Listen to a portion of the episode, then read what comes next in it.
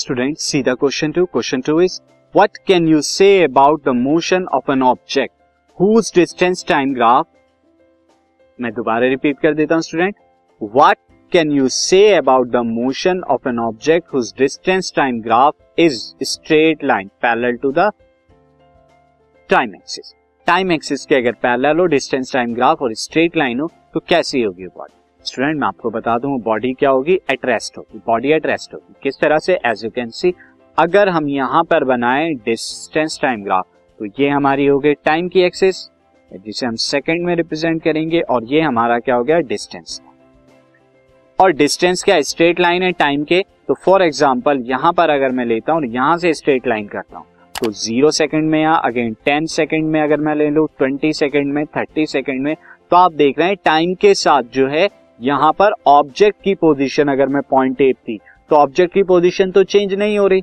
और जब ऑब्जेक्ट की पोजीशन चेंज नहीं कर रहा टाइम के रेस्पेक्ट में तो दैट मीन्स वो बॉडी वो ऑब्जेक्ट क्या होगी? रेस्ट के अंदर।